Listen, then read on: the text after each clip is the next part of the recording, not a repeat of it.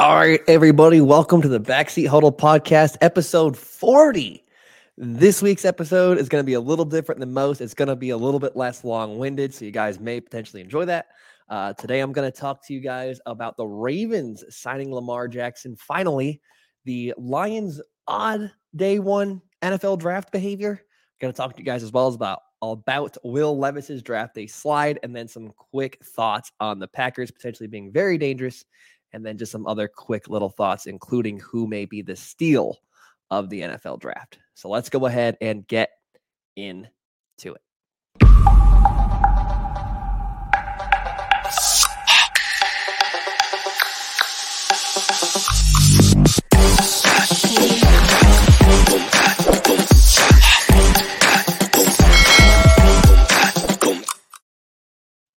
All right, I'm going to go ahead and start off with the Baltimore Ravens and Lamar Jackson. So the Ravens signed Lamar Jackson to a record contract this week. And my opinion on this is very simple, and yours should be too, because this isn't complicated. This is good. Why wouldn't they resign him? What other options do the Baltimore Ravens have in the AFC? Right now, the AFC is absolutely loaded with quarterbacks. Aaron Rodgers, Patrick Mahomes, Josh Allen, Joe Burrow, Trevor Lawrence. The list just goes on. What was the alternative for the Baltimore Ravens if they did not re sign Lamar Jackson? Trey Lance? Are they going to go with a rookie quarterback in a division with JJ Watt, Myles Garrett, and an underrated Cincinnati pass rush? What else are they going to do if they just let Lamar Jackson walk away?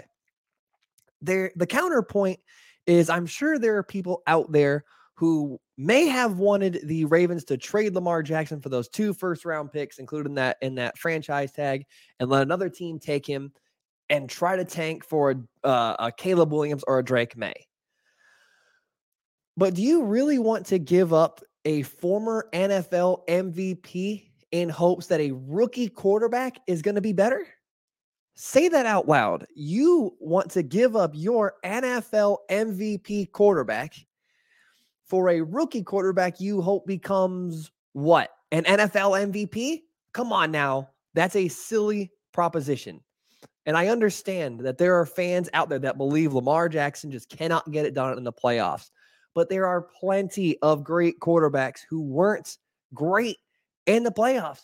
Peyton Manning struggled his few, his first few times in the postseason.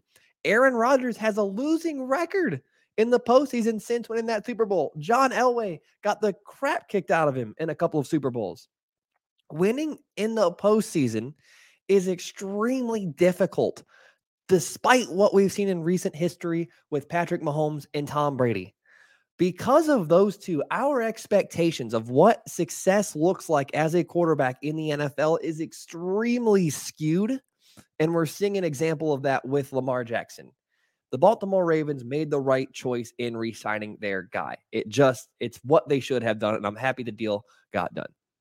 I'm excited to see him back on the field. He's electric. Go ahead, move on. the Detroit Lions. Detroit Lions had an interesting, uh, if you want to call it that, first round of the NFL draft where they traded back from number six to number 12 and then selected running back Jahmyr Gibbs and then they later in the first round selected off ball linebacker Jack Campbell. Now, I'm admittedly not a NFL draft expert, but if you take those two picks at face value, they're both really uninspiring picks. I don't think it's out of line to say that the Lions used both of their two first round picks on two of the least influential positions in the NFL when it comes to winning especially winning big. No one recently has won a Super Bowl because they had amazing linebackers and because they have an elite running back. I could argue that the last four Super Bowl participants, their linebacking core and their running backs weren't outstanding, with Isaiah Pacheco being the potential exception. And I said on my podcast last week that taking a running back in the first round of the NFL draft and building your offense around it is the key to mediocrity but I'm going to flip flop on that stance a little bit in regards to to not taking a running back in the first round of the draft for the sake of optimism. I'm going to flip flop on it. I'd like to trust the process for the Lions. and explain a couple reasons why it potentially makes sense that they took a running back in the first round. First, let's look at Lions quarterback Jared Goff. Obviously, Jared Goff had a really good season in 2022 with the Lions, where he threw 29 touchdowns and seven interceptions in 4,400 yards. When he, Jared Goff, was at his best, he was playing for the Rams and had very similar numbers with 32 touchdowns, 12 interceptions, and 4,600 yards in 2018 and then 28 touchdowns, seven picks, and 3,800 yards in 2017. But in those seasons, he was supported by an excellent running game and excellent running back in Todd Gurley, which he obviously does not have either of those things right now in Detroit, and he still managed to put up similar numbers. So it stands to reason that if the Lions are able to bring in a productive running back, which obviously didn't like D'Andre Swift, they brought in Jahmyr Gibbs. If they bring in a productive running back and they're able to establish a better ground game, they should be able to get even more out of Jared Goff and their offense as a whole. Second, in this draft, we saw two teams with really smart offensive minds in Arthur Smith, the head coach of the Falcons, and Ben Johnson, offensive coordinator for the Lions. We saw both of those two teams take running backs high in the draft which begs the question of why. I'm going to assume that two of the really smart offensive coaches in the NFL know a lot of things that we don't. So there has to be a reason that they were willing to spend precious draft capital on a running back. I'm going to borrow a take from Theo Ash on this one because I think it's a really interesting one. He tweeted asking if Rams head coach McVay's work with Ben Skowronek will usher in an era of 21 personnel with two dynamic weapons instead of the traditional fullback. So what McVay did last season was play Ben Skowronek, who is a wide receiver by position at fullback, typically in an I formation, strong I, that type of thing, to create mismatches in the passing game. So basically, the question is do the Lions and Falcons intend to do something similar with their running back rooms with Jahmyr Gibbs and Jordan Howard for the Lions, and then Bijan Robinson and Tyler Allgeier slash Cordarrelle Patterson? So it's an interesting theory and may perhaps provide some context for an otherwise really uninspiring pick. Last reason I understand the Lions bringing in a running back and an off ball linebacker early in the draft is because of the 49ers we've seen the 49ers compete and play extremely well without elite quarterback play, given Jared Goff better than what they have, excellent defenses, and strong running games. It stands to reason that in the NFC, which is significantly weaker in the AFC and as a whole doesn't really have elite quarterbacks, the Lions could try to do the same thing as the 49ers are doing.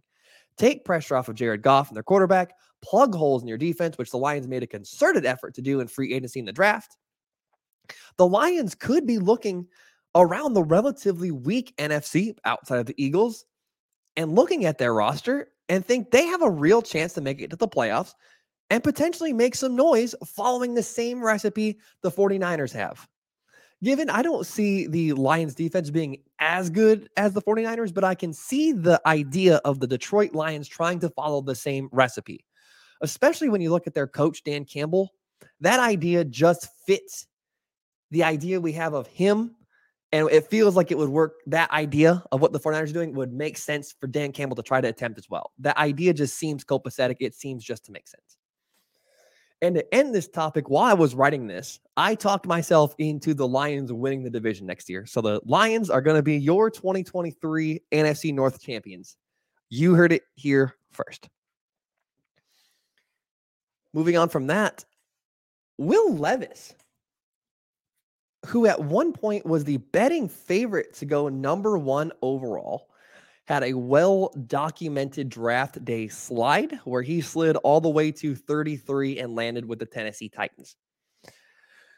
I think at this point, it's been well reported that his attitude and overall cockiness rubbed a lot of GMs the wrong way. So we most likely know why he slid. He needs some refinement and he's cocky. Those two things don't go well together. However, Will Levis will reportedly start out as QB3 for the Titans. Head coach Mike Vrabel said in a recent interview that Ryan Tannehill is the starter as of now, with Malik Willis as QB2 and Levis as QB3. However, Levis will be given the opportunity to prove himself and has an equal chance to be the week one starter. This is great coaching by Mike Vrabel. You have a guy and Will Levis who needs to be humbled a little, and he just had it happen back to back. Not only did the entire NFL say, We don't want you once by not taking him in the first round, he also had his head coach soon after say, Not only are you not the starter, you're not even the backup. You are the backup's backup. Talk about a plate, a big old plate of humble pie for Will Levis. What a move by Mike Vrabel in an effort to get into his young guy's head that it's not just going to happen for him. He has to earn it. This is absolutely a mind game by Mike Vrabel, and it is just such a solid move to knock some humility into a guy who reportedly really needs it. All right. Now, to close out my show, I just have some quick hitter thoughts for you. Now that Aaron Rodgers is no longer a Packer, the NFL better hope that Jordan Love isn't really, really good. Not just because the Packers shouldn't be lucky enough to have three amazing quarterbacks back to back to back, but if Jordan Love is really good, the Packers have one of the best young cores in the NFL. They have AJ Dillon, Aaron Jones, Christian Watson, who looked really good toward the end of last season. They have a good young prospect in Romeo Doubs. They picked uh, tight end and another wide receiver in round the second round, and then they also picked another tight end in the third round.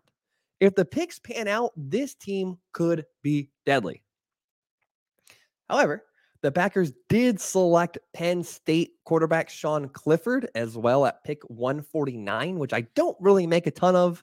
It makes sense, however, to have someone on the roster in case Jordan Love isn't good. There is nothing wrong with hedging your bet with another developmental prospect. I wouldn't make a huge deal of this pick by the Packers, but Jordan Love is on the last year of his contract. So if he isn't great this season, you already have someone on the roster you can try to develop over the course of the season and then potentially insert next season if the Packers decide not to pick up Jordan Love's fifth year option. It's just a really shrewd move by the Packers to get a quarterback in this year's draft. Reportedly, some NFL executives around the league are getting annoyed with how much praise the Eagles GM Howie Roseman has been receiving during the draft. Now, maybe, just maybe, if these GMs and executives who are annoyed did their job a little better, they might get some praise as well. The Eagles have put together a great roster and they appear to have reloaded this draft and offseason and Howie Roseman deserves the tra- deserves the praise he gets. If those executives and those GMs had put together a team like this, they would be getting praise as well. Maybe they should do their job a little better. Lastly, watch out for Kayshon Boots. I hope I said that right. Receiver out of LSU to be the steal of this year's draft. He was projected to be a first round pick last year, but ended up going in the seventh or sixth round to the Patriots due to some injury concerns, character concerns, and a drop off in production last season. At one point, he was a first round talent, and he ended up with a stable organization in New England. So I would not be surprised at all to see this guy pop at some point. However, I don't really trust the Patriots, so I don't know how much I believe in that pick. But it feels like if someone's going to be the steal of the draft, it has a really good shot to be this guy. So that's it. That's my show today. Thank you guys once again for watching, listening. Feel free to like and subscribe if you are watching. Take care, everybody.